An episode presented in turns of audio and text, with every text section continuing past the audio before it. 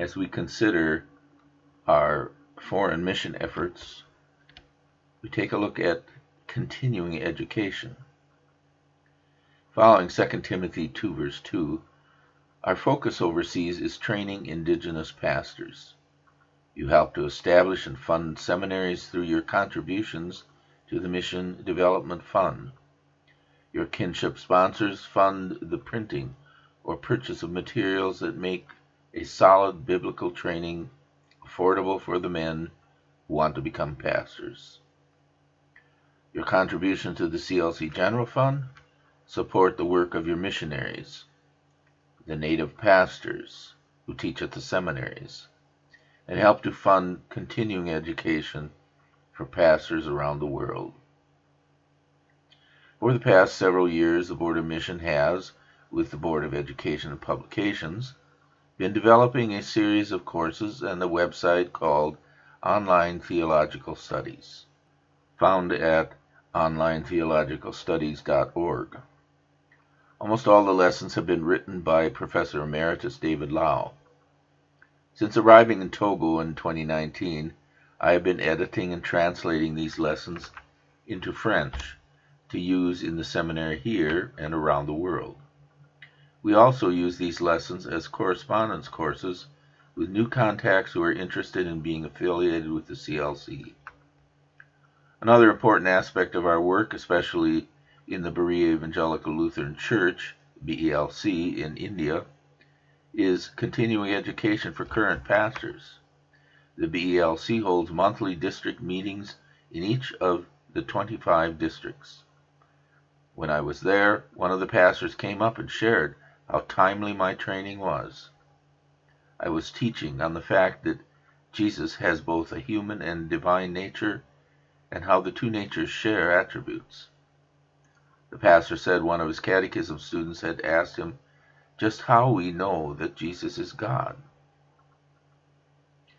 In the study, I had given several passages that clearly demonstrate that Jesus is God, which he could immediately use.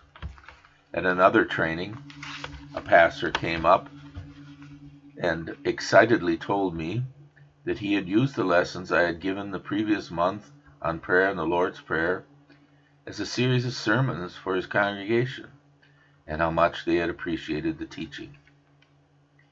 The 25 districts and almost 1,000 pastors in the BELC are a lot for the 7 chairmen to oversee.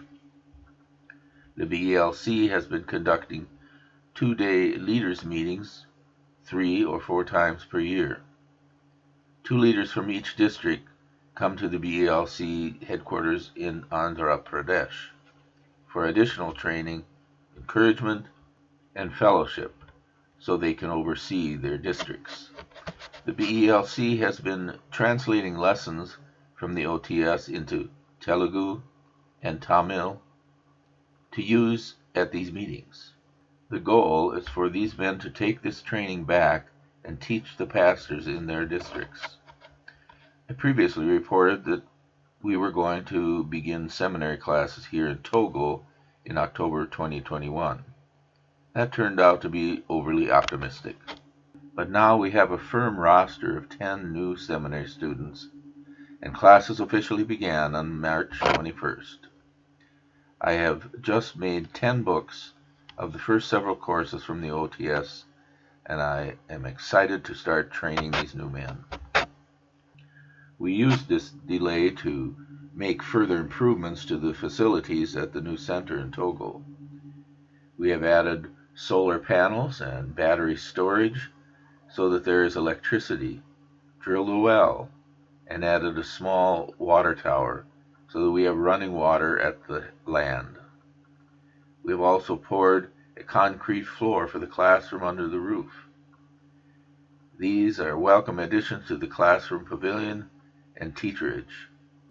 Pastor Blaewu has also started constructing 2 additional rooms for students who wish to may stay overnight. Proverbs 9:9 says, "Give instruction to a wise man, and he will be still wiser. Teach a just man, and he will increase in learning."